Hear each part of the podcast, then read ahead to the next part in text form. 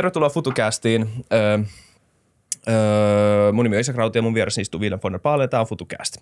Meidän vieraana tällä kertaa, itse meillä on tänään aika yllättävä vieras, öö, öö, ei millään pahalla siis, vaan siis Kiva. yllättävä vieras sen takia, että me puhutaan tänään viinistä. Tuomas Meriluoto, tervetuloa. Kiitos. Öö, meillä on siis viime jaksot ollut öö, jotenkin tämä tuntuu ainakin itsestäni semmoisena, että pääsee vähän hengittää puhua jostain niin kuin vähän chillimmästä ja niin kuin nautinnollisesta, hedonistisemmasta. Mm. Meillä on usein aika diippejä geopoliittisia aiheita, jotka voi olla mennä vähän. Ja mun pitää nyt kiittää, mä etin täältä samalla kun mä puhun, kun mä hölisen, niin mä etin täältä Absolutely Nameless Account oli siis tämä tyyppi, joka Instagramissa äh, laittoi meille vinkkiä susta. Ah, olin selvää. Okay. Ja sitten tota, äh, olin silleen, että wow, kutsutaan. Selvä. Täällä ollaan sitten. Kiitos Instagram. Joo, Joo. mutta kiva kun pääsit. Tota, viinistä puhutaan. Miksi me ollaan kutsuttu sut? Kutsuttu sut? Kuka, kuka sä oot? Mitä sä teet? Jaa, miksi me ollaan mut kutsuttu? No ehkä mut tunnetaan nyt varmaan Suomessa viiniasiantuntijana tai äh, Master of Wine on titteli ja koulutus, mutta, mutta ehkä on tällä hetkellä nyt varmaan niin kuin aktiivisin tämmöinen niin kuin isommalle porukalle viinistä kommunikoiva ää, tyyppi Suomessa. Eli tota noin, niin olen viiniasiantuntija ja yritän, tietenkin teen sitä myös työkseni niin kuin yritysmaailman kautta ja tuodaan maahan viinejä ja markkinoida viinejä, mutta, mutta sitten myös henkilökohtaisen mission aika paljon niin kuin yrittää pitää viiniä niin kuin semmoisena helposti lähestyttävänä ja arkipäiväisenä juttuna, josta yritän sitten viisastella ymmärrettävästi mahdollisimman monelle, että väistelen piiperrystä ja friikkimeininkiä ja yritän niin kuin pitää jalat maassa ja, ja tota, niin tehdä viinistä helposti lähestyttävän tuotteen. Kyllä. Sä, sä oot myös Master of Wine. Kyllä. Ja mä en tiedä mikä se oli, mä menin googlaan silloin teillä on joku tämmöinen Harvard-mainen logo, Joo. niin näyttää aika eksklusiiviselta, ja sitten teiltä kuulemma vain 430 maailmassa. Joo. Tai tämmöistä. Mitä se on? Tai mikä on olla Master of Wine? No, Master of Wine on, on siis viinialan korkein niin kuin saavutettavissa oleva tutkinto. Se on brittiläinen instituutti. Nykyään siis Master of Wineiksi voi tenttiä itse, ei nykyään voi sanoa opiskella, kun sitä voi tehdä missä vaan, mutta voi tenttiä itsensä Kaliforniassa, Sydnissä ja, ja Lontoossa. Ja tota noin, niin se on, osalla menee vähän sekasi niin kuin sommelier ja sitten viiniasiantuntija puoli, eli tämä Master of Wine ei keskity oikeastaan niin kuin siihen ruuan kanssa yhdistettävyyteen tai, tai gastronomiaan, vaikka totta kai siitäkin tässä matkan varrella tulee niin opittua monenlaista, mutta Master of Wine keskittyy niin kuin viinin viljelyyn, valmistukseen, markkinointiin, lainsäädäntöön, ajankohtaisiin ilmastoon tai niin kuin tavallaan siinä viinin niin kuin fyysisenä tuotteena niin kuin ihan sieltä niin kuin viljelystä kaupallistamiseen saakka. Ja tota, niin sitä ennen voi opiskella, tai pitääkin opiskella sitten tietenkin niin kuin, niin kuin alempia tutkintoja, mitä Suomessakin pystyy tekemään. Eli esimerkiksi Haagassa pystyy opiskelemaan näitä Wines and Spirit Education Trustin eri asteita. Ja sitten kun on tarpeeksi niitä lukenut ja sitten hankkinut matkusti, pitää esittää niin kuin niissä hakemuksissa niin kuin matkustuskokemusta ja ymmärrystä viinivalmistuksesta ja niin kuin, että on niin kuin pohjia lähteä siihen, niin, tota, niin voi hakea sinne kouluun ja sitten ne saattaa kutsua pääsytenttiin ja, no. ja sitten jos pääsytentistä pääsee, niin, tota, no, niin sitten voi rupea opiskelemaan. Ja tosiaan nyt on jo, että silloin kun mä oon valmistunut 2009, niin meitä oli alle 400 on, ja tota, niin jonain vuosina tuntuu, että kuolee enemmän Master of Winea kuin valmistuu, että se on aika, aika tii, niin kuin, että se seula on aika kova. Niin ei mikään räjähdysmäinen kasvu ollut ainakaan tässä. Ei, että sieltä niin kuin kymmeniä vuodessa Joo. valmistuu, mutta totta kai se on vanha instituutio myöskin sitten, että osa on sitten tietenkin hyvin vanhoja ja mutta onko se niin kuin, mutta sehän ei pelkästään teoreettinen koulutus, eikö niin? Siihen ei liittyy kyllä. myös niin kuin Joo, todella siis... paljon viinituntemusta ja, ja viinin niin kuin tunnistamista jopa niin kuin ihan käsittämättömällä tavalla. Haluatko avata vähän, vähän sitä, mikä, mikä se osa siitä on? Et se teoria on tavallaan varmaan monelle semmoinen, että – okei, voisi oppia niin kuin lukemalla viinistä, mutta, mutta sitten se, se, toinen osa on joka se, joka ehkä ei yhtä saavutettavissa ihmisille. Joo. Mä tuun käyttää kaikkea, mitä opin tässä jaksossa tota, niin, se on, no mä puhun ihan lyhyesti siitä teoriapuolesta, eli se tota, niin, teoriapuoli tosiaan käsittää niin kuin neljä, mun mielestä siitä entitään neljänä päivänä, siinä on neljä eri osa-aluetta tosiaan, että siinä on niin kuin viljely ja sitten on valmistus ja ö, sitten on kaup- markkinointi ja kaupalliset aiheet ja sitten oli vielä kaikenlaista random ajankohtaisuutta. Oli se neljäs päivä, jos nyt ihan väärin muista. Ja tota, niin nekin menee silleen, että se ei ole niinku pelkästään niinku kirjaviisautta, vaan sun, et, et siellä niinku sanotaan, että, että Master of Wine pitää olla niinku valmiita niinku muodostaa mielipiteitä, luomaan mielipiteitä, kouluttamaan tavallaan, että, että sulle ei, se ei riitä, että sä osaat kertoa Purkundin kylät, vaan sun pitää osata keskustella, miksi ne on relevantteja vaikka viini, että tavallaan, että siellä niinku sulla pitää olla niinku ensinnäkin A, se niinku tieto päässä, mutta sun pitää osata niinku muodostaa siitä, niinku, että ne on niinku esseemuotoisia niinku ne tentit, että keskustele Joo. tammen käytöstä – valkoviineissä, miten se on kehittynyt ja miten se on muuttanut viinimaailmaa tai tämmöisiä niin kuin tulee. Ja sitten sun pitää tosiaan osoittaa, että sä ensinnäkin ymmärrät, mihin sitä käytetään, miten sitä käytetään, miksi sitä käytetään ja sitten vielä näyttää, että sä oot keskustellut siitä vaikka tynnyrivalmistajien ja viinintekijöiden kanssa. Ja, et, et se on niin kuin tämmöinen prosessi, että sä et voi mennä sinne vaan, että mä tiedän nyt tammitynnyreistä, että mä menen tenttiin niin, vaan. Ja, niin. ja sitten ne on niin kuin tosiaan, että ei sulle kerrota etukäteen, mistä sä joudut keskustelemaan. Et, et se on, sen takia se on niin kuin aika – vaativa. Mutta sitten tosiaan sit siinä on tämä niinku aistivarainen puoli, eli tota noin, niin, äh, joka tietenkin sitä treenataan koko sen äh, niinku koulutusjakson ajan ja sitten se äh, maistamistentti, onko se nyt kolme vai neljä päiväinen? No, joku voi tarkistaa netistä, niin älkää kysykö yeah. multa.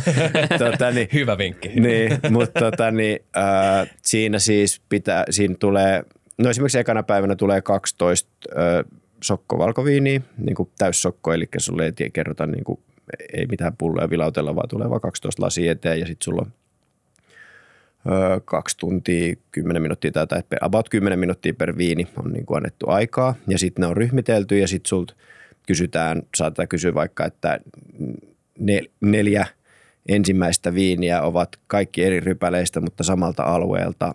Ja sitten sun pitää niin kuin muodostaa niistä yhteisvastaus, mutta sen lisäksi sun pitää analysoida jokainen viini, niin kuin kertoo, että, että, että mitä se tai mitä sä aistit siitä, mitä sä löydät siitä, mitä sä oletat, että se on, ja sitten sun pitää iskeä kiinni, että okei, että mä oletan, että se on täältä kylästä, tältä tuottajalta, tältä vuodelta. Että tavallaan, että, että siinä ei nyt haeta mitään, että pelkkää sitä James Bond-kikkaa, että, että kun sä saat lasin eteen, niin sä kerrot, että, että mm. mikä siinä lasissa on, mutta siihen sitten, että kyllä sun että, että jos sä haluat siitä niin kuin läpipäästä, niin kyllä sun pitää suurin osa niistä viineistä tietää, mutta taas kerran sun pitää niin osata keskustella niistä, että, että, että miten sä pääset kiinni siihen, että vaikka sä tunnistaisit sen viinin, että okei, tämä on se, mitä mä juon joka viikko, että kävipä säkää, että, niin tämä on tuttu viini mulle, mä tiedän, että sä kirjoitat sen nimen, niin se ei riitä, vaan sun pitää edelleen avata, miksi se on se, mi, mitä siellä on taustalla, mitä sä löydät siitä, miksi, miksi ei se ole toi, tai mitä se ei ole. Ja tota, niin josta päästään siihen – kysymykset, miten tämä ylipäänsä mahdollista, niin sehän on niin kuin, totta kai sun pitää tietää, mutta se on niin kuin tosi paljon myöskin niin kuin rajaamista ulos, että mitä se ei ole ja mihin se johtaa ja näin poispäin. Että. Okei, niin, niin, niin, just just. Eli siis on täysin mahdollista vaan pelkän maun perusteella pystyä ihan rajaamaan johonkin yhteen viinitarhaan, yhteen kylään. Ja mä en tiedä, mikä olisi se hyvä avauskysymys, että miten niin kuin viinin, viinin ja maun kautta aletaan tota, arvostelemaan tai tutkimaan. Mitkä kaikki asiat siinä vaikuttaa siihen mm. ö, identifioimiseen? No tietenkin niin kuin, no se on, no silmillä voi ensin vähän katsoa väriä, mutta sitten sen jälkeen loppu on melkein niin kuin maistamista. Mutta tota, niin, tot, et, et, totta kai se niin kuin makuprofiili kertoo yleensä siitä käytettävästä rypälelajikkeesta – ja, ja sitten se maun profiili yleensä kertoo niin kuin sulle niin kuin, millaisesta ilmastosta se tulee, että jos se on kauhean neutraalia kelmeä ja vaikka matala alkoholinen, niin silloin se kertoo sulle vaikka, että se on viileämmästä ilmastosta ja sitten sä, rupeat, sit sä pääset jo niin kuin kiinni, että okei, että, että jos kyseessä on nyt vaikka sitten Riesling ja sitten sä huomaat, että se on niin kuin tämmöinen niin kuin matalampi alkoholinen ja aika niin kuin miten vaalean hedelmäinen tyyliltään sen sijaan, että se olisi tosi runsas, niin sitten sä voit jo rupea rajailemaan, että okei, että, että missä päin maailmaa tämän tyyppisiä tehdään. Ja sitten sä mietit, okei, että, että, että, että sitten mikä se viinin tyyli on, niin saattaa viedä sut sitten lähemmäs sitä aluetta, että ollaanko nyt Rheinhessenissä vai Moselissa vaikka Saksasta. Ja, ja sitä kautta. Ja sitten sieltä mausta etitään niitä todisteita tai todisteita puolesta ja todisteita vastaan, että, että, että se on niin kuin – alkoholipitoisuus, makuprofiili, sen viinin hapokkuus, intensiteetti, kaikki nämä niin kuin yhdistelmänä sit niin kuin opettaa sua pikkuhiljaa niin etsiä niitä. Et, et aika monen viini pääsee, tai tavallaan niin kuin jokaisen viini pääsee vähän kiinni eri reittiä, että uuden seelannin Sauvignon Blancin tunnistaa aina tuoksusta ja, ja sitten se voi vahvistaa mm, niin kuin maistamalla, että mm. siinä on kuitenkin niin kuin, tavallaan ei nyt kaikista viilein ilmasto, että siinä on kuitenkin semmoista niin kuin runsautta sitten taas verrattuna nyt vaikka sitten, jos vielä se olisi joku Sanseer tai, tai tota noin, niin, mutta sitten siellä on kuitenkin enemmän tavaraa kuin ehkä chileläisessä ja enemmän niin kuin paksuutta ja runsautta. Ja et, et, et silleen niitä haetaan ja sitten, sitten viinin valmistusmenetelmä voi kertoa sulle sitten sen niin kuin tavallaan semmoista, että okei, nyt tässä on ihan snaditammi, että, että olisiko tämä sitten joku vähän eksklusiivisempi tarha jostain Malborosta sitten Eteläsaarelta ja näin sinne mennään. Sitten. No mä vielä ymmärrän tavallaan, mutta sitten vuosi. Ja joo, on ollut kuumempia vuosia ja ollut kylmempiä mm. vuosia ja ollut sitä sun tätä, mutta, mutta meneekö se on, se on samalla, että, että, tota, mutta että se, että kuitenkin niin kuin vuosikirjoa on aika paljon, mm, tiettyjä viinejä on tuotettu todella kauan. Niin. Tietenkin vanhan viinin tunnistaa lähtökohtaisesti suhteellisen helposti verrattuna sit nuoreen viiniin, mutta niin, mut kuitenkin se, että sit pystyisi niinku oikeasti vuoden tarkkuudella, vaikka en mä tiedä joku pystyisi sanoa, että mikä on 2016, mikä on 2015, niin, niin. se tuntuu niinku oikeasti jo siltä, että No niissä alueissa, missä ne on sitten relevantteja, että eihän mm.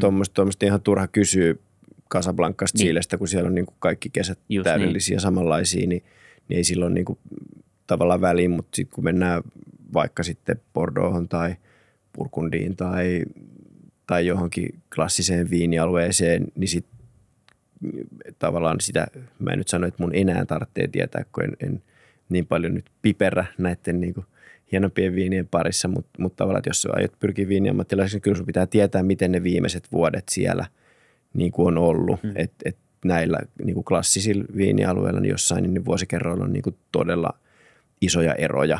Että et sä maistat sen, niin kuin ne jopa niin kuin muuttaa Bordossa blendiä vuosittain sen takia, että ne saa sen niin kuin, tavallaan talon tyylin pidettyä ja, ja tota, niin vuosikerrat ei ole niin kuin yhtään toistensa kaltaisia, niin sit sun pitää olla maistanut niitä läpi ja tietää. Niin, mutta se kuitenkin, nimenomaan se vaatii kuitenkin ison kirjaston maisteltuja viinejä. Totta kai, joo siis se on se ihan ei pelkkä semmoinen niin kuin, kenelläkään ei ole, tai niin kuin, miten paljon se perustuu just semmoiseen niin superhyvään makuaistiin verrattuna sitten treenaamiseen ja kirjastoon ja muistiin. Se on ehkä lähinnä se joku mm. syys, joka kiinnostaa. Miten paljon sä pystyt treenaamaan vai onko sulla myös keskivertoa parempi, paremmat maku- ja hajuaistit? Tavallaan kyllä se osittain jo vaatii sitä jo, että sä löydät ne asiat sieltä mm. viinistä. No mä, en, mä henkilökohtaisesti sitä mieltä, että jokainen pystyy siihen. Mä en koe, että mulla on mitenkään niin kuin – hyvä rekisteri, niin kuin, tai tavallaan niin kuin, siis hyvä rekisteri on varmasti, mm. mutta ei ole niin kuin mitenkään niin kuin lahjoja siihen maistamiseen, että et se on ehkä, että pitää olla maistanut tosi paljon, sulla pitää olla niin kuin hyvä hahmotuskyky, laittaa sitä dataa niin kuin päähäs ja sitten sun pitää olla niin kuin nokkela, kun sä etsit sitä vastausta, mutta mut tietenkin niin kuin maistamistahan se vaatii, niin että et, et, et sä voi oppia niiden viinialueiden makueroja, jos et sä vaan niin kuin jatkuvasti koko ajan niin kuin maistele laajasti niitä viinejä. Kyllä, kyllä mä silloin, kun mä itse niin kuin sen opiskeluaikana, niin mä olin tietenkin semmoisessa duunissa, että mä matkustin ja sain maistaa niin kuin messuilla ja tapasin viinintekijöitä ja vedin koulutuksia, että kaiken päivään niin kuin läträsin viinillä, niin, tota, noin, niin tietenkin sain mahdollisuuden maistaa, että, se, että sen takia esimerkiksi opiskelu on tosi vaikeaa niin kuin yksityishenkilölle, jos et saa jossain semmoisessa – duunissa, niin, niin, niin käytännössä jos sä haluaisit rupea treenaamaan, niin sun pitäisi niin kuin joka päivä tilata maailmalta itsellesi erilaisia settejä, eri vuosikertoja, eri rypälelajikkeita. Lähdetään teille duuniin tämän jälkeen, niin, niin. tullaan sitten treenaamaan. Et se on jopa vaikeaa niin kuin pelkästään niin kuin Suomessa maahantuojalla tai alkossa työskentelet, että, kun sun, että missä sä pääset maistamaan eri Purkundin kyljen eri vuosikertoja tai että et kyllä sun pitää päästä niin kuin messuille ja reissaamaan ja tapaa niitä tuottajia, koska sit sun pitää myöskin pystyä osoittamaan sitä niin kuin tietotaitoa sieltä, että sä tiedät, kuka ne on tehnyt tai miksi on tehnyt näin tai näin, että sä hyödynnät sit sitä tietoa siellä niin kuin teoriapuolella. Mä en ikinä ollut viinemessuilla. Onko se semmoinen kevyt niin kuin hiprakan niin riippuu, miten paljon sä syljet. niin, riippuu niin. se kuluttajia vai ammattilaisia. niin, okay. Mutta tota, mistä viinin maku koostuu? Miten se muodostuu? Mitkä eri elementit siinä yleensä on vaikuttamassa? Uh, monen tunnin podcasti tämä. Okei. okay.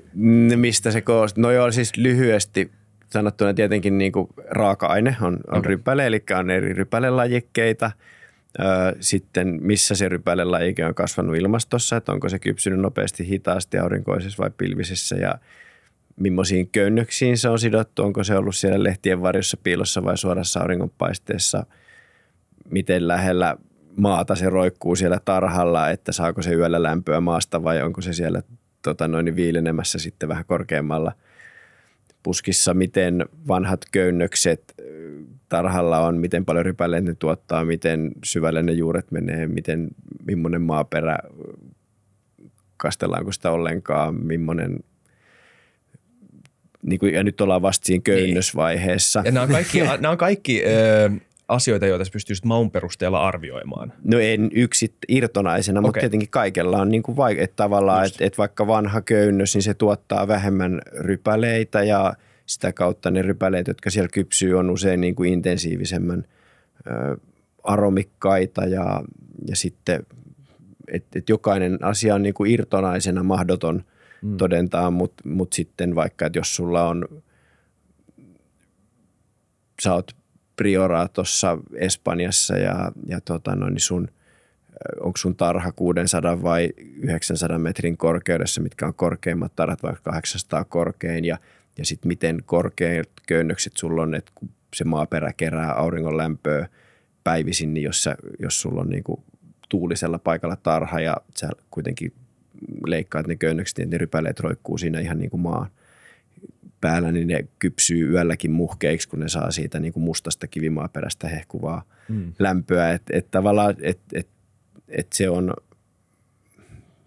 se on taiteen laji, niin kuin mikä vaikuttaa. Ja tässä, niin kuin sanottu, niin edelleen ollaan vasta siinä köynnösvaiheessa, että ei ole niin kuin päästy sinne kellariin, että mitä sille viinirypäleelle sitten tehdään, että, että kuor, miten paljon kuoria liotetaan siinä mehussa ja liotetaanko niitä ennen alkoholikäymistä vai alkoholikäymisen jälkeen ja tapahtuuko se – alkoholikäyminen luonnollisilla hiivoilla vai käytetäänkö siihen jotain, niin kuin ehkä jotain kaupallisia hiivoja ja missä lämpötilassa se alkoholikäyminen tapahtuu ja missä astiassa se tapahtuu, minkä muotoisessa astiassa ja Wow. Niin, niin ja sitten kaikki, miten kauan tietenkin ne kellaroidaan ja niin. missä pullossa millä korkilla. Ja, niin, niin kuin, siis ihan. Et, wow. Et siellä Joo. muuttujia on niin kuin loputtomasti. Okay. Ja trendit ja tavat ja vaihtelee ja sitten alueittain on niin kuin käytäntöjä ja perinteitä. Ja...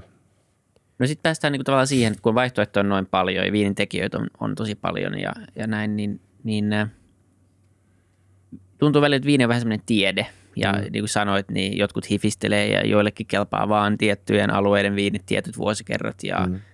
ja, ja sitten sulla on tietenkin valtava hinta haitari-pulloissa. Sulla on Portugalissa saat jonkun viinitonkan varmaan kolmella eurolla ja sitten jos on yksittäisiä pulloja, jotka varmaan maksaa niin kuin kymmenistä, kymmeniä tuhansia mm. euroja, niin, niin äh, voiko niin kuin objektiivisesti sanoa, mikä tekee viinistä tosi paljon paremman kuin toisesta? Vai miten paljon ne on ikään kuin makuasioita? Et mä ymmärrän, että löytyy tämmöisiä niin kuin harvinaisuustekijöitä, että meillä on mm. pieni palsta, mm. me tehdään näitä vaan tämän verran ja ollut vielä joku harvinainen vuosi tältä vuosi. Se oli hyvä vuosi, mutta saatiin pieni sato ja sitten kaikki haluaa sitä, mutta se loppupeleissä kuitenkin – että mikä perustelee viinille sitten niin kuin joku aivan tähtitieteellisen arvon verrattuna sitten siihen, että sulla on joku ihan perushyvä viini, mutta sitä tuotetaan bulkissa, niin, niin kuin tavallaan vähän tämmöinen avoin kysymys. Mutta pystyykö tätä oikeasti tälleen ää, mm. objektiivisesti kertomaan, että yksi viini on tosi paljon parempi kuin toinen? Mm.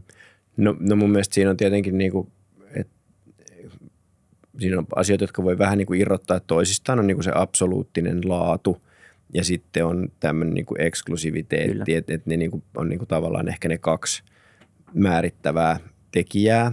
Ja tota, niin sitten sieltä niin kuin tulee tietenkin brändi luo mainetta tai, tai joku kilpailumenestys tai jonkun lehdistön tuottama arviointi, että tätä pitää saada, niin ne luo sitä niin kuin mainetta ja sitä niin kuin haluttavuutta, mikä ehkä menee edelleen sinne eksklusiviteettikategoriaan, että ne ei niin kuin paranna sen viinin laatua, mutta ne todentaa sen olevan varma ostos, joka on sitten taas helpompi kuluttajan valita, jolloin se voi olla valmiimpi maksamaan korkeampaa hintaa siitä, mutta mut sitten jos mennään sinne niin kuin absoluuttiseen laatuun, niin,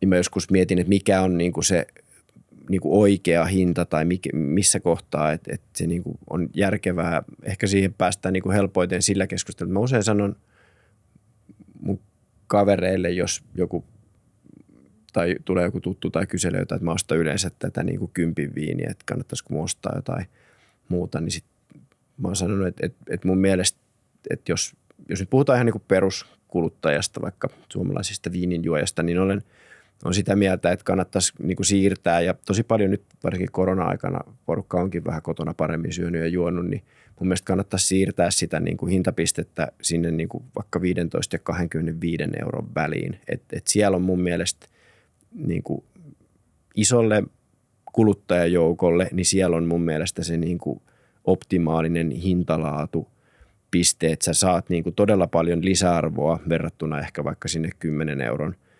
viiniin, mut, ja, ja se on niin kuin todennettavissa ja maistettavissa siinä tuotteessa, että et, et mun mielestä mä, mun Instagramissa taitaa olla tallennettuna semmoinen laskelma, missä mä joskus tein, mä voin seuraavan kysymyksen aikana kaivaa sen, niin mä voin kertoa Joo. teille ne summat, mutta tota, niin, öö, jos sä poistat siitä viinipullon hinnasta kaikki kiinteät kulut tai mitkä ei liity siihen tuotteen fyysiseen laatuun, eli sä poistat niin verot, kuljetukset, varastoinnin, jakelijan katteen, sitten sä poistat vielä siellä viinitilalla tapahtuvista asioista niin pullon, korkin, etiketin, pahvilaatikon – ja näet, että sä pääset siihen absoluuttiseen niin nesteen hintaan, niin jos sä päivität alle kympistä 15 euroon sitä sun viiniostosta, niin se on neljä kertaa enemmän rahaa on sillä viinintekijällä käyttää siihen raaka-aineen, eli siihen, siihen niin rypäleen ja rypälemehun laatuun. Just. Eli tavallaan, että sä, sä paat 50 pinnaa lisää, niin se tuottaja voi laittaa 300 pinnaa lisää siihen laatuun ja se on mun mielestä niin kuin aika hyvä diili, jota mä käytän usein niin kuin esimerkkinä, että, niin kuin, että, että Femma lisää, niin saat neljä kertaa enemmän niin kuin makua ää, siihen, koska kaikki nämä muut asiat periaatteessa säilyy niin kuin mm. saman, saman hintaisina siinä tuotteessa. Ja toinen argumentti, mitä mä aina käytän, niin mä sanon jengille, että, niin kuin, että maksakaa, että kun ostatte viiniä himaan, niin maksakaa edes puolet siitä hinnasta, mitä olette ravintolassa valmiita maksamaan viinistä – että jos et sä niin ravintolassa, et, et ravintolassa maksat helposti 40 60 viinistä, niin jos sä siitä puolet oot valmis käyttää himassa, niin sä saat ihan käsittämättömän hyviä. Joo, ne on ne viinit, jotka rafloissa sit maksaa niin 150 niin, niin, kyllä, niin, niin sit sä voisit ihan hyvin niin ostaa himaa parinkympin vinkkua ja, ja tota noin, niin nauttia tosi paljon Just näin. siistimistä. Jep. Joo, ja toi on, toi on niin tosi mielenkiintoista. Objektiivisesti menee just varmaan tolleen, että se laatutekijä äm, niin kuin jossain blind tastingissa, niin, niin sit se, että sä tunnistat jonkun superkalliin pullon, niin, niin se, niin kuin, se, että joku maksaa vaikka 10 kertaa enemmän sitten vaikka sen 25 euron pullon jälkeen, niin se ei varmaan enää tarkoita, että se on 10 kertaa parempi viini tälleen laadullisesti välttämättä, ainakaan niin kuin hmm. perusjuojalle. Sitten ehkä joku sattuu vain tykkäämään siitä viinistä niin, sairaan paljon, mikä on aina ikävää, sitten on kallis maku, että olisi parempi, jos sun lempiviini maksaa vaikka 8 euroa. Niin, kyllä. Mutta sitten tietenkin on se toinen puoli on just se, että sulla on, on tietyt niin kulttiviinit, joita tehdään vain rajallinen määrä ja, ja jotka loppuu maailmasta, maailmasta sen takia, että ne hajoaa ja niitä juodaan ja niitä mm. hukkuu.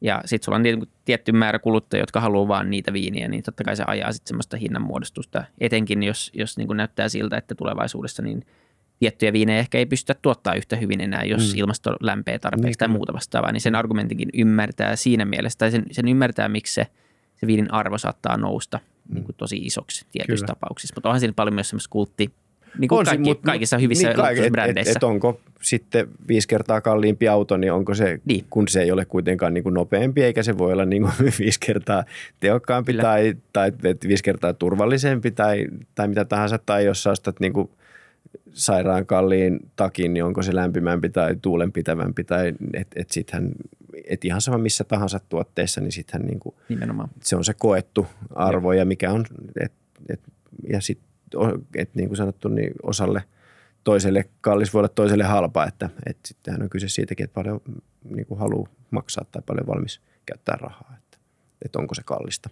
Niin, totta kai, just näin. Miten sä näet, mikä, on, mikä, mikä viini sulle on? Koska monelle viini on, on ruokajuoma, nautinto ja monelle se on päihde. Mm. Niin miten sä näet, mikä sulle on viini?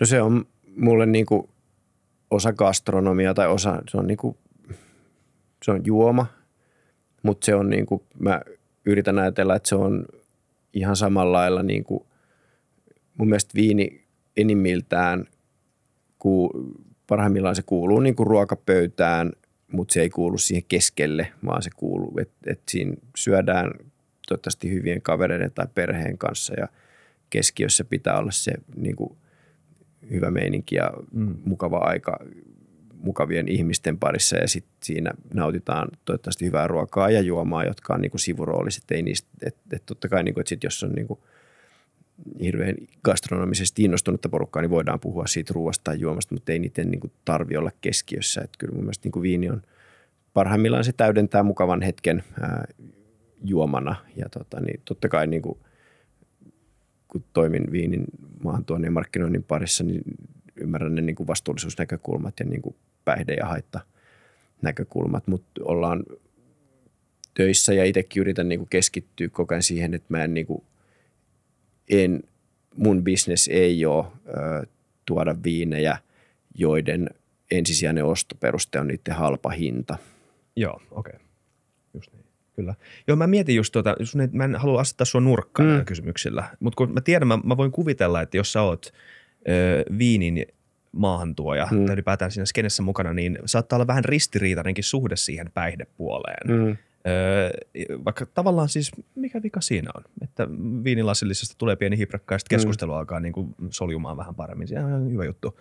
Öö, ja, mutta sitten toisaalta mä niin kuin päässäni kuvittelen semmoista niin kuin hauskaa rinnakkaisuniversumia. Että mis, mit, et olisi, mieti, jos jossain toisessa rinnakkaisuniversumissa me puhuttaisiin tällä hetkellä johonkin jollekin Master of Cocaine tyypille, jollekin niin Columbian Institute, että se joku tämmöinen asia. Että mä voin kuvitella, että se, on, että, su, että se suhde siihen on vähän, äm, äm, ei ehkä ristiriitainen, mutta jotenkin monimutkainen niin. siihen päihdepuoleen. Niin, tai sitten, että jos on sitä niin kuin, mun mielestä tai mä en ikinä itse mieti sitä suhtautumista, että miksi siihen pitää olla joku suhtautuminen, että, että se on ympäri maailman hyväksytty niin kuin gastronomin tuote, millä nyt on totta kai niin kuin varmaan toivottavasti suurimman osan mielestä positiivinen sivuvaikutus, Kyllä. että se päihdyttää hieman ja jos sitä osaa käyttää niin kuin järkevästi ja kohtuullisesti, niin, niin, tota, niin e, e, en mä näe siinä mitään niin kuin ongelmaa, että, että totta kai joku voisi sanoa, että, niin kuin, että lopettakaa ne hommat, että, että ihmiset voi elää terveemmin tai se aiheuttaa ongelmia, mutta, mutta sitten toisaalta mä olen sitä mieltä, että on niin yksilön vastuu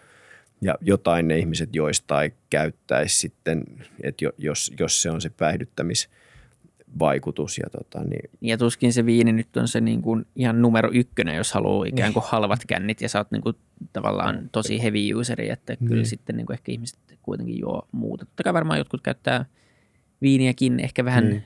liikaa omaa terveyttä ajatellen, mutta tota, se on, se on niin kuin osa, osa kaikkia. Kaikkia niin. voi käyttää niin kuin liikaa. Totta kai, mutta tavallaan niin kuin, kyllä mä toimin niin kuin yhteistyössä tietenkin niin kuin monen maahantuojan ja Alkon kanssa ja, ja vaikka, vaikka sitten jonkun, jonkun bisnes onkin edulliset viinit tai halpa viina tai jos nyt hetki puhutaan tästä mm. alkoholiaiheesta, niin, niin se on nyt vaan, että edelleen mä pidän sitä niin kuin järkevämpänä, että se on niin kuin Suomessa valvottujen ammattilaisten niin kuin maahantuomaa ja se myydään jakelukanavan kautta, jolla on tosi tarkka niin kuin laatukriteeristö ja niin kuin seurataan laatua ja tämmöistä sen sijaan, että se olisi sitten niin kuin vaikka harmaana tuotua sä et tiedä, mitä siellä pullossa oikeasti on, ja se myydään jostain takakontista jonkun pensaisemman parkkiksella. Niin, jos alkoholi myytäisi kuin huumeet, mm. tai huumeita myydään. Niin tavallaan sit, et mm. sit, koska niitäkin tapauksia on niin kuin Euroopassa. Niin, niin. se ei olisi varmaan aika hyvä. niin, kyllä. Mutta siis Euroopassakin on niin kuin jossain maassa tapauksia, että on niin kuin niin. markkinoille päästy niin kuin metanolia –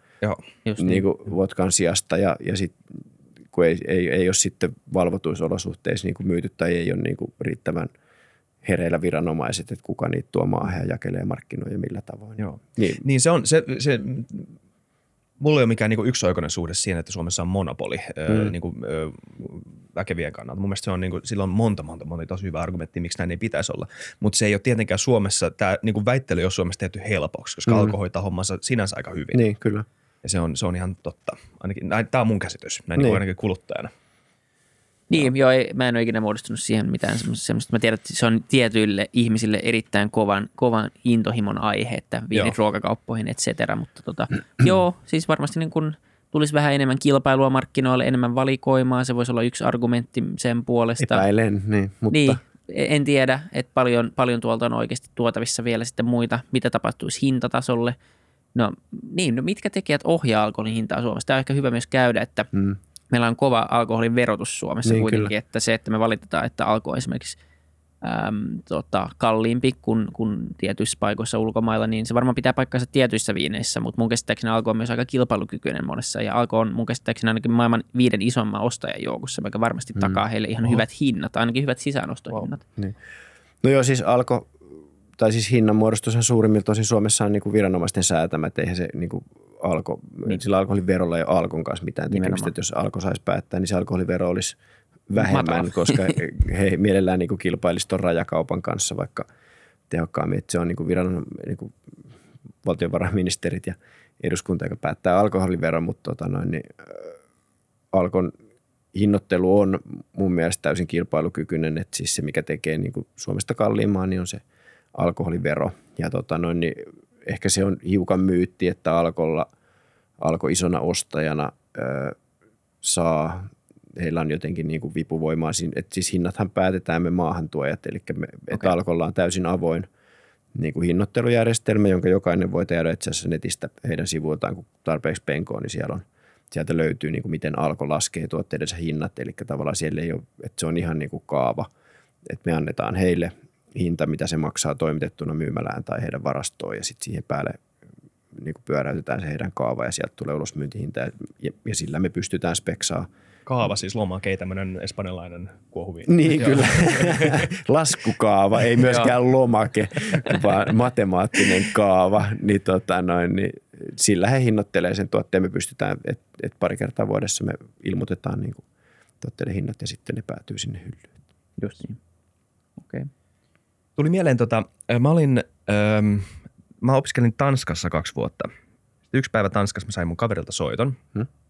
että – hei, haluaisitko viikonloppuna tulla auttaan sadonkorjuussa? Sitten mä olin silleen, että okei, okay, ehkä, joo. Sitten sanoin, että joo, meillä on tota viinitarha, että jos se voisi okay. tulla jeesaamaan.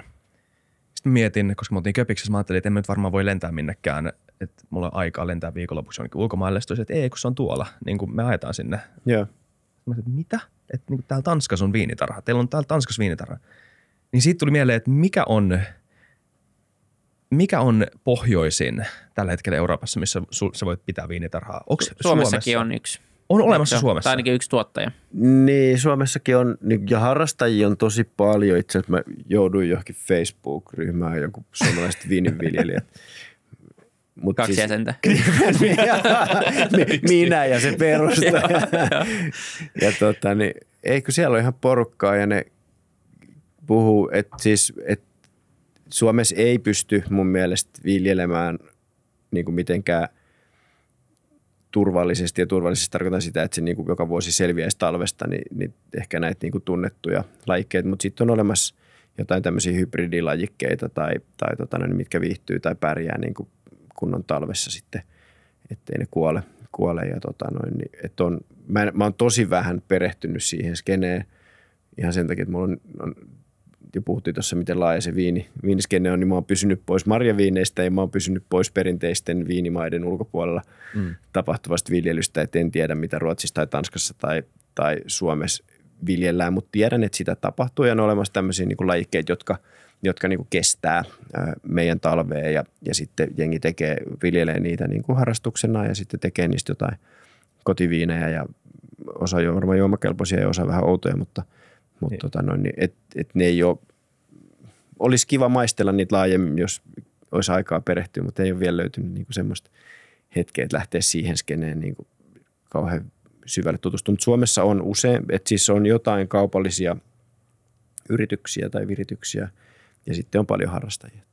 Ja tuo niin pitkältä tähtäimellä on ihan mielenkiintoinen kysymys, että kun ilmasto lämpenee, niin, niin luultavasti se, se niin kuin raja missä sä pystyt viljelemään viiniä, niin, niin se tulee siirtymään enemmän pohjoiseen. Ja esimerkiksi nyt mun käsittääkseni ainakin niin Ranskasta on moni samppanjan viljelijä, niin niillä on ollut vuosikaudet jo tilat vaikka Isossa-Britanniassa. Mm, jo. Ja sieltä mm. alkaa tulemaan nyt ihan hyviä tuotteita. Kyllä, ää, niin kuin semmoista. Mä maistoin sokkona jotain brittiläistä ei saa kutsua samppanjaksi, mutta mm. se on mm. tehty täysin kaikilla Kyllä, samalla menetelmillä ja, ja niin kuin versus joku halvempi ranskalainen samppania ja se oli paljon parempi se brittituote ainakin kaikkien niin, mielestä, kyllä. joka sen niin sokkona maisti. Ja se oli tosi mielenkiintoista vaan, että, että tavallaan niin kuin sieltä varmasti alkaa tulemaan enemmän ja enemmän ja ylipäänsä siirrytään Kyllä. kohti pohjoista. Ja aika paljonhan puhutaan siitä, että, että niin kuin jo, jossain määrin niin, niin sulla on, sulla on etelässä olevat tilat saattaa olla vaarassa mm. niin kuin aika lyhyelläkin tähtäimellä. Että sieltä ei välttämättä enää ainakaan samanlaisia viinejä ole ehkä tulossa, jos tämä kiihtyy vaan tämä ilmastolämpöinen tästä. Joo, kyllä siihen niin pitää varoittaa, että siis se, että pystytään menemään pohjoisemmaksi, esimerkiksi just Britteihin on mennyt noita samppanitaloja, mm, ja ei pelkästään samppanitaloja, siis siinä on niin kuin tullut niin kuin paljon investointeja ja sieltä niin kuin tulee niin kuin kilpailua. Samppanilla sieltä tulee tosiaan ihan kiinnostavia tuotteita. Niiden saatavuus on vähän rajattu, kun se kotimarkkina on niin vahva, niin niiden on niin kuin intressi, ne saa paremman bisneksen myydessään siinä lähellä, mutta sitten on tiettyjä taloja, ketkä niin kuin strategisesti on päättänyt niin kuin lähteä niin kuin vientikauppaan mukaan, jotta saa niin kuin maailmanmainetta ja, ja sitä kautta kasvaa ja sitten voi ehkä pärjätä niin kuin pidemmässä juoksussa paremmin, mutta joutuvat ponnistelemaan nyt rankemmin, niin tota, niin, mutta si, siihen niin kuin se ilmaston lämpeneminen, mutta se on niin kuin aika hidas prosessi, että jos sä nyt menet kysymään joltain ilmastotieteilijältä, niin ne näyttää sulle niitä käyriä niin kuin satojen vuosien takaa, ja että ei se nyt oikeasti ihan hirveällä vauhdilla, että ei se niin kuin tavallaan silleen muutu, että sä nyt ostat lapsille tai lapsen lapsille niin kuin tarhan jostain, missä ei tänä päivänä voi viljellä ja sitten ajattelet, että sadan vuoden päästä tuolla on niin kuin seuraava viinialue, niin Lappiin. Eh, ehkä, ehkä ei se ihan näin mene, tota, niin, mutta siihen vaikuttaa tietenkin niin kuin moni muu asia, että, että, että, että viimeisten jo pelkästään siinä aikana, kun mä oon mitä 26 vuotta tätä bisnestä tehnyt tai tällä alalla niin kuin ymmärrystä lisännyt, niin, niin kun viljelytekniikat ö, ymmärretään enemmän ja tiedetään, miten voidaan niin kuin vaikka – valita oikeanlainen juurakko sille köynnökselle tai, tai mitkä köynnöslajikkeet. Tai, et, et myöskin niin kuin sitä niin kuin dataa ja ymmärrystä. Eli tavallaan se on niin kuin osaaminen, välineistö ja olosuhteet niin on kehittynyt kaikki, niin se, se on, se on niin kuin mahdollistanut sen, että voidaan niin kuin alkaa varautua tai miettiä tai hyödyntää ehkä, että, että, että mihin suuntaan tätä kannattaa laajentaa. Mutta tiedän myös vaikka mikä Torres, jonka kanssa tehdään töitä, tai meillä on yhteinen yritys Suomessa ja Ruotsissa heidän kanssa, niin, tota, niin he on koko niin kuin olemassaolonsa ajan niin kuin ollut ympäristön tosi vahva puolesta puhuja ja tekee sitä niin kuin investointia ja tutkimustyötä, mutta samalla he on niin kuin taktisesti tekee, että kun he, heillä on niin kuin suuri perheyritys, joka on tosi menestynyt, niin he petaa sille niin kuin tulevaisuutta, että he ostaa maata säännöllisesti niin kuin alueilta, jotka on vaikka merenpintaa korkeammalla – johon he sitten ajattelee, että seuraava sukupolvi voi rupea viinitarhoja perustaan, kun jos ilmasto lämpenee.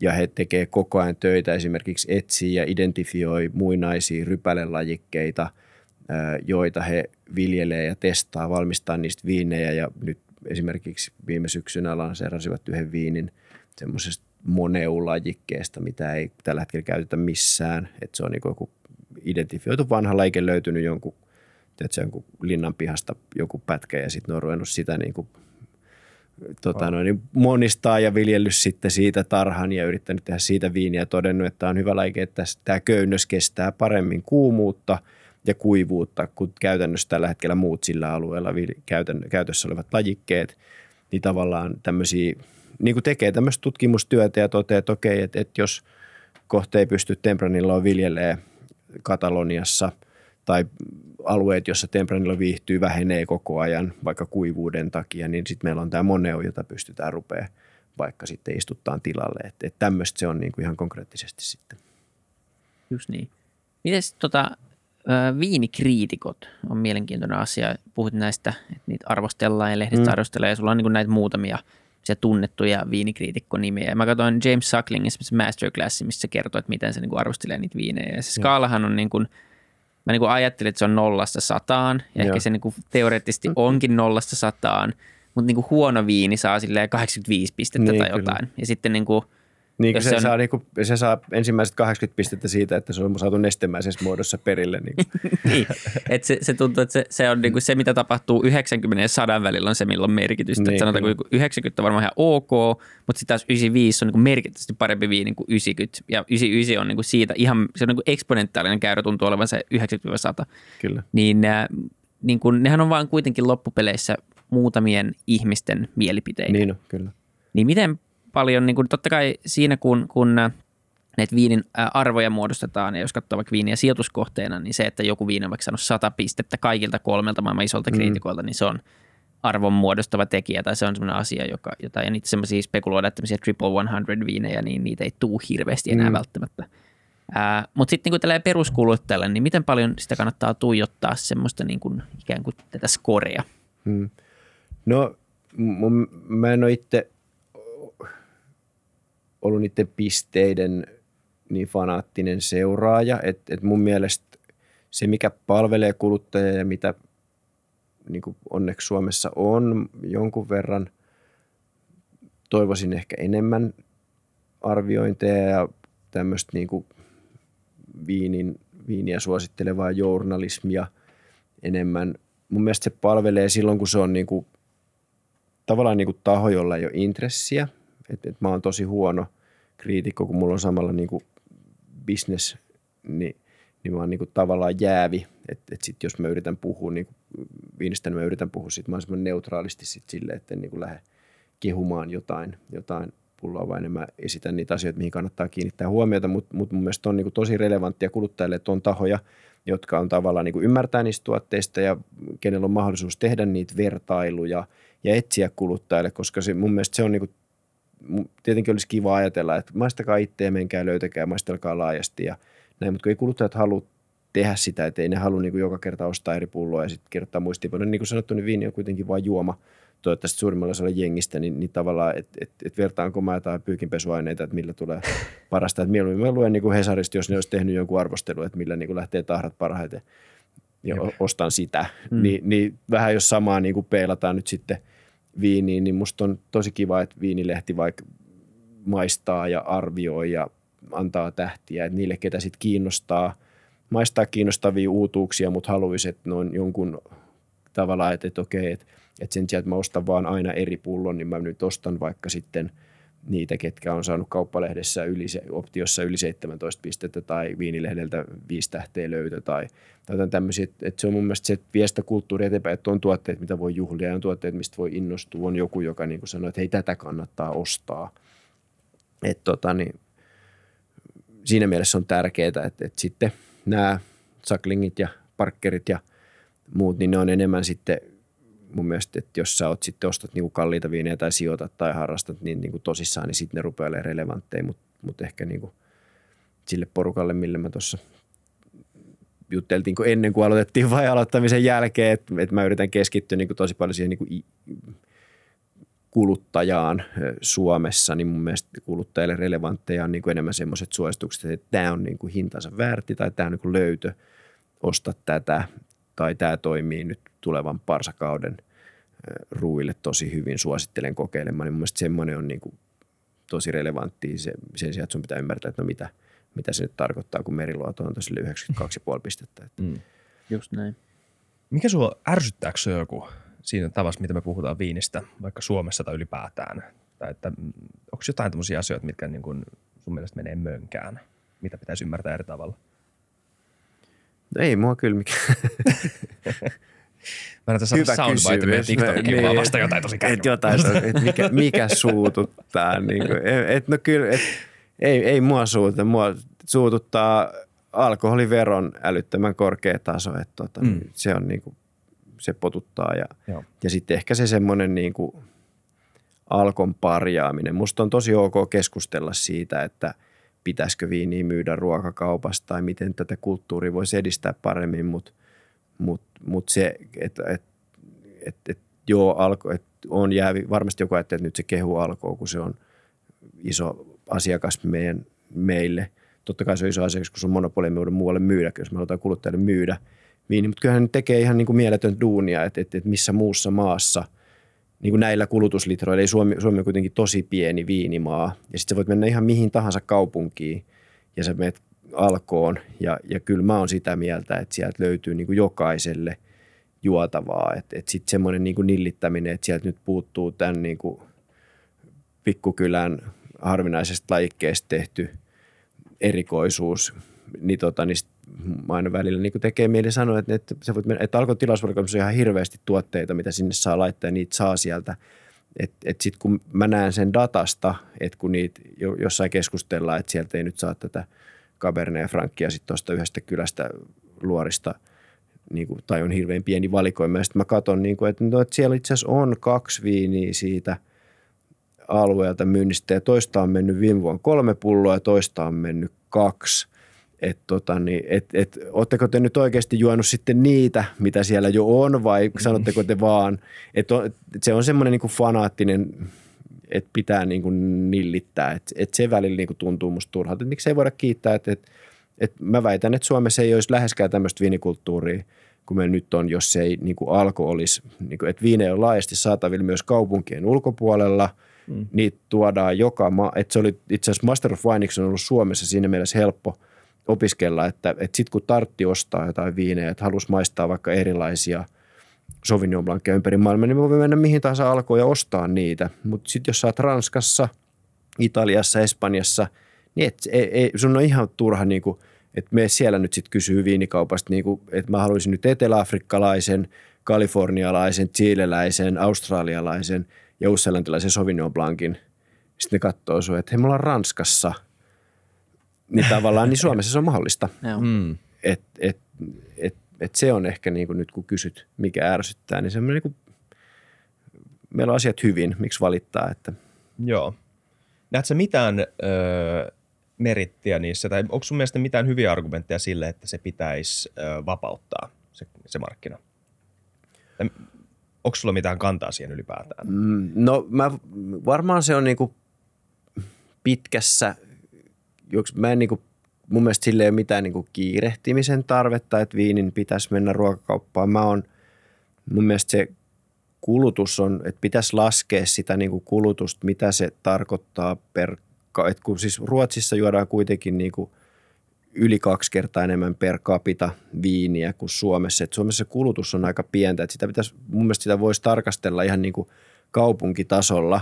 Mm. Niin kuin, tiedätkö, ottaa tuosta joku random kaupunki ja sitten katsoo niin kuin Alkon – datasta, että paljon siellä myydään viiniä ja sitten miettiä se niin kuin bisnekseksi sen alueen ruokakaupoille ja sitten arvioida, että onko niillä valikoimissa neljä vai kuusi vai kahdeksan eri laatua ja sitten tavallaan miettiä vähän sitä kautta, että, että mihin se niin kuin, millaiseksi se menisi. Että, että nyt varmaan joku intoilija sanoo, että, niin kuin, että, että se on ainoa oikea tapa, että sitten tulisi pieniä viinikauppoja, niin, niin varmaan tämä Helsingin skene niin kuin sykähtäisi tiettyyn mm. suuntaan – mutta mut sitten mun mielestä, niin kuin sanoin tuossa aikaisemmin, että mun mielestä viinikulttuuri, jotta meillä on tällä hetkellä ravintolakulttuuri semmoinen Helsingissä kuin se on, niin mun mielestä se johtaa siitä, että tuolla on maakunnissakin ollut hyviä ravintoloita ja siellä on alkossa saanut hyviä tuotteita, joten ne ihmiset, jotka kertyy tänne Helsinkiin, niin on jo ehkä lapsuudesta lähtien elänyt perheissä, jossa on saatu myös siellä Helsingin ulkopuolella juoda hyviä viinejä tai syödä hyviä ruokia ja sitten se kiinnostus on lähtenyt ja sitä osataan arvostaa nyt kun tullaan tänne kaupunkeihin sitten asumaan ja osataan kuluttaa vielä laadukkaampien ravintoloiden tai vielä kalliimpia viinejä, mutta se kulttuuri on jostain tuotu, mm. että ei se voi olla. Mun mielestä se lakkaa kehittymästä, jos me ajatellaan vain niin, että no et hei, että et isoissa kaupungeissa on hyvä viiniskene, Ni, niin onko se riittävä bisnes sitten myydä niitä viinejä jossain pienissä kunnissa tai – että et, mitä kulttuuria siellä sitten kasvaa. Niin. Joo, se ihmeellinen asia Suomessa, mistä on paljon keskustelua, on, on tämä niin kuin alkoholin kotiin kuljetus ja mm. mukaan myyminen. Nyt niin kuin ravintolatkaan ei saanut korona-aikana myydä, mm. myydä niin kuin takeawayna mitään. Et, niin. et ulosmyyntiluvat saa alle 5,5 prossa sille samalla tavalla kuin kaupat, niin ravintolat saa myydä messiin, mm. ää, messiin sulle, kun sä lähdet. Mutta mut se on niin semmoinen jännä, että mä en tiedä mihin se perustuu, että ollaanko me pelätäänkö me sitä vaan, että kulutus lähtee jotenkin, että se, se on liian helppoa se kuluttaminen, että sä pystyt mm. ikään kuin ongelmakäyttäjänä tilaamaan lisää alkoholia, alkoholia ilman, että sä joudut edes menemään hakemaan. Se on varmaan osa syy. Mm. Mutta sitten samaan aikaan niin se tietenkin mahdollistaisi sen, että voisi syntyä tämmöisiä vähän niin kuin ehkä – jos se sitten olisi vain alko, niin ok, mutta tavallaan se, se tällä hetkellä niin kuin Suomeen tilaaminen vaikka ulkomailta tai kotiin tilaaminen, niin se on aika vaikeaa ja niin, se on niin, tehty kyllä. aika vaikeaksi. Sitten taas mä ymmärrän, että se ei ole niin kuin ehkä se, se pääjuttu kaikille kuluttajille, mutta varmaan on, on osa, osa jengiä, joka, joka varmaan mielellään tilaisi ja, ja, ja niin kuin rakentaisi. Ja alkokin voisi rakentaa tuon ympärillä aika huikeita palveluita. Mm, kyllä. Niin, niin se on jännä, että, että koska mun käsittääkseni niin aika paljon muualla Euroopalla niin kyllä niin kuin saa, saat tilata ja saat tilata kotiin ja tämä on aika paljon enemmän vapaata tämä kauppa kuin kyllä. taas Suomessa. Joo, siinä on niin kuin moni eri niin kuin tavallaan ongelmakohtia tai semmoisia, mitä on hankala ymmärtää tai perustella, mutta tietenkin se niin kuin vaikka, että, että ravintolat ei voi myydä viiniä mukaan, niin sittenhän, sittenhän se tarkoittaa, että ruokakauppojenkin pitää voida, tai niin kuin mikä on sitten ravintola mm. enää. että se on ehkä niin kuin se hankaluus.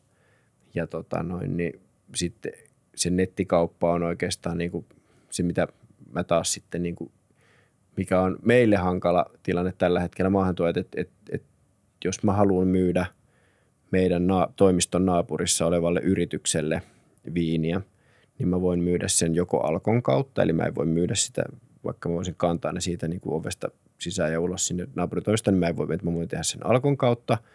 Tai sitten mun pitää, tota noin, niin, niin mutta sitten esimerkiksi Virossa toimiva tai Estissä toimivat yritykset, niin ne voi myydä – suoraan suomalaisille yrityksille, mutta suomalaiset yritykset ei mm. voi. Et, et siinä on niinku tämmöisiä hulluuksia, että minkä takia sitä niinku yritetään niinku löytää semmoinen toimiva keino, että, että me suomalaiset maahantuojat niinku peräänkuulutaan sitä, että me halutaan kans niinku myydä yrityksille. Et kun, et tavallaan, että jos, jos mulla tai niin olisi, siis kuluttajille. Niin, kulut, niin yrityksille tai kuluttajille. Niin, että tavallaan, että kun sen voi tehdä ulkomaiset, mutta suomalaiset ei voi. Niin ja sitten jos sen voisi tehdä suomalaiset, niin sittenhän se tavallaan tarkoittaisi, että, niin kuin, että me voitaisiin perustaa viinikauppoja ja sitten ei olisi monopolia. Niin, niin sen takia siinä on niin kuin pelisäännöt. Mä ymmärrän myös, että kaupan pitää olla vapaata ja ihmisten pitää voida ostaa niin kuin sitä ulkomailta. Se on mielestäni ihan tosi jees, että niin kauan kuin siitä niin kuin maksetaan verot ja se on niin kuin tavallaan reilu peli, niin, niin fine. Että ainahan me voidaan tehdä sitten valintaa, että jos mä haluaisin myydä suomalaisille kuluttajille suoraa viiniä, niin sitten mun pitäisi vaan viedä niin kuin firma – esti ja toimii sieltä, mm. jonka on jotkut tehnytkin. Mm. Mutta sekin on mun mielestä vähän hullua. Että. No on se vähän. että sieltä mä voisin myydä, täällä mä en voi myydä. Jep. Mä ymmärrän kyllä hyvin paljon tästä. Ja siis ylipäätään siis vaikka kilpailuttamiselle ja vapauttamiselle, kaupan vapauttamiselle on paljon hyviä argumentteja mm. ja siis ympäri alojenkin, niin sen tekee aina vaikeaksi se, että jos se ö, nykytilanne, jos se hoidetaan hyvin. Ja niin. tapauksessa tapahtuu mun mielestä oikeasti niin.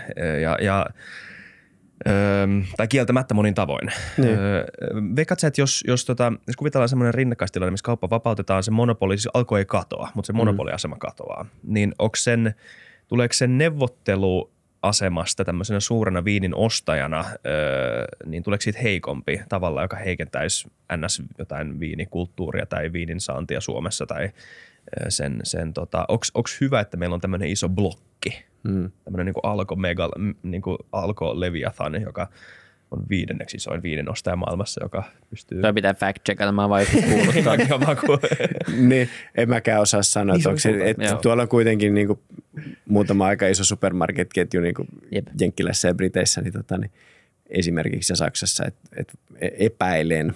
Ö, mutta joka tapauksessa tota, niin, ö, mun on vaikea niin kuin miettiä, mikä se rooli olisi, jos, jos niin kuin, että jäisikö alko, että et, et mihin, mihin et yksityistettäisikö se, olisiko se niin kuin viinikauppa, että tavallaan kun sittenhän sen toimintaperusteet muuttuisi, että nythän se niin kuin, heidän tehtävänsä on niin kuin minimoida alkoholihaittoja ja niin kuin tavallaan niin kuin valvotussa ympäristössä huoltaista kulutusta, että he ei ole, niin kuin, heille ei ole tavallaan niin kuin – ainakaan julkisesti ääneen sanottu niin kuin voitto tavoitetta, että millainen se bisneksen pitää olla.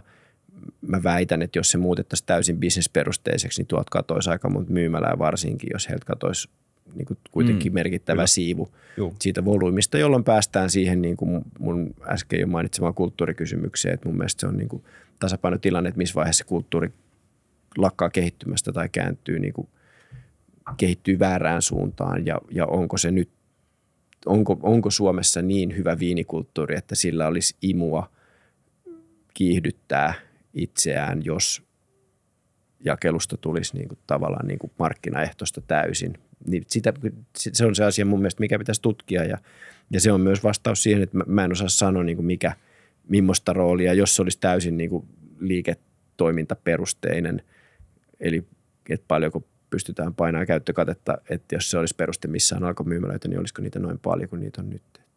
Olen todella tyytyväinen, että mä kysyn sen, että mikä sun ärsyttää. Tästä tuli hyvä keskustelu. Miten tota, alkoholittomuus, sit, miten sä näet sen? Se on iso trendi nyt tavallaan oluissa ollut ja nyt mm. jotain alkoholittomia viinejäkin löytyy. Näet sä, että se on niin kuin tulevaisuutta, että se on kasvava asia vai kuinka niin kuin tärkeä esimerkiksi se alkoholi on sen viinin maun kannalta? Se on aika tosi tärkeä. Se, se on sen niin kuin lihaksisto tai sen niin kuin massa, sen viinin. Muuten se on aika niin kuin neutraali tai sitten sen pitää olla sokerinen tai jotenkin. Eikö se niin aika kuin, mehua tavallaan niin, se on niin kuin to, tai se on jopa tosi vetistä, mm. niin kuin jos se ei siinä ole. Mutta mut samalla mä näen, että se on niin kuin tosi varteen otettava genre, että pitää, että mun mielestä kuluttajat, ja varsinkin niin kuin nuoremmat kuluttajat on enemmän tämmöisiä, niin kuin mikä sober curious on mm. tämä nyt tämä termi, mutta kiinnostunut ja ei, ei välttämättä juoda, juoda niin kuin päihtyäkseen tai mieluummin jopa niin kuin ollaan päihtymättä, mutta halutaan silti juoda jotain hyvää, niin, tota, niin se on kuitenkin se on kasvava ja siellä on niin kuin koko ajan lisää kysyntää ja viini, tilat ja viinituottajat ihan samalla lailla kuin panimotkin tekee siellä niin kuin tosi paljon duunia, että sinne saadaan niin kuin kiinnostavia tuotteita ja siellä on kiinnostavia tuotteita. Ja lisäksi esimerkiksi 2018, kun vii, tämä niin kuin, ö, vähittäiskaupan ö, alkoholiraja nostettiin 4,7 5,5, niin se oli se vaihe, milloin niin kuin sinne tuotiin ö, itse ensimmäisten joukossa, oli niitä etsimässä maailmalta tämmöisiä 5,5 mm. niin kuin viinejä, e, jolla pystytään, niin kuin, että sillä siinä on jo riittävästi alkoholia, että siitä saadaan niin kuin mun mielestä niin kuin makuelämys, että, että ne on kyllä ihan niin kuin kokeilemisen arvoisia tuotteita, ne ruokakaupan niin kuin maksimivahvuiset Joo. viinit, joks niitä, tai matala-alkoholiset viinit on kai se virallinen termi, millä niitä pitää kutsua. Ja tota, niin mun mielestä se on niin kuin kiinnostava, koska siinä tullaan ehkä vähän taas siihen gastronomiseen ja kulttuurilliseen puoleen, että, että niiden kulutus kasvaa sen takia, että ihmiset ei enää suostu juomaan jotain muuta kuin muut sen takia, että ne ei halua päihtyä. Niin. Että se pommakki, vaikka varmaan mahtava tuote onkin, niin se ei ole, että, että jengi on niin kuin, että, että jos te juotte kuohuviini, niin en mä halua pommakkia. Mä haluan kuohuviiniä, että, että, että me ollaan nyt juhlissa, että nämä on hitto sun viisikymppiset, että mitä sä, että, että, että, että se niin nyt totta. sen verran niin kuin, että, että se ei enää käy. Tai kun sä menet ravintolaan ja tilaat tiedät se jonkun kahdeksan menun, kahdeksan ruokalajin menupaketin, jota niin kuin on niin kuin hinkattu mielipuolisesti ja sitten sä oot niin kuin säästänyt kaksi kuukautta, että sä pääset sen syömään ja, ja sitten kaverit tilaa viinipaketin siihen ja sä oot raskaana tai, tai sulla on joku treenikausi tai vaikka uskonnon vuoksi, että et pysty juomaan alkoholiin, niin sitten tarjolle ehdottaa, että no, jos mä vaikka vissyä sulle, niin, tota, niin niin se, se, se, se on niin kuin, että, että nyt ollaan kulttuurin siinä vaiheessa, se ei enää ole ok. Että, että, että mä haluan, että munkin menulle on valittu juomat, jotka sopii niille annoksille, mutta sori vaan, mä en juo alkoholia.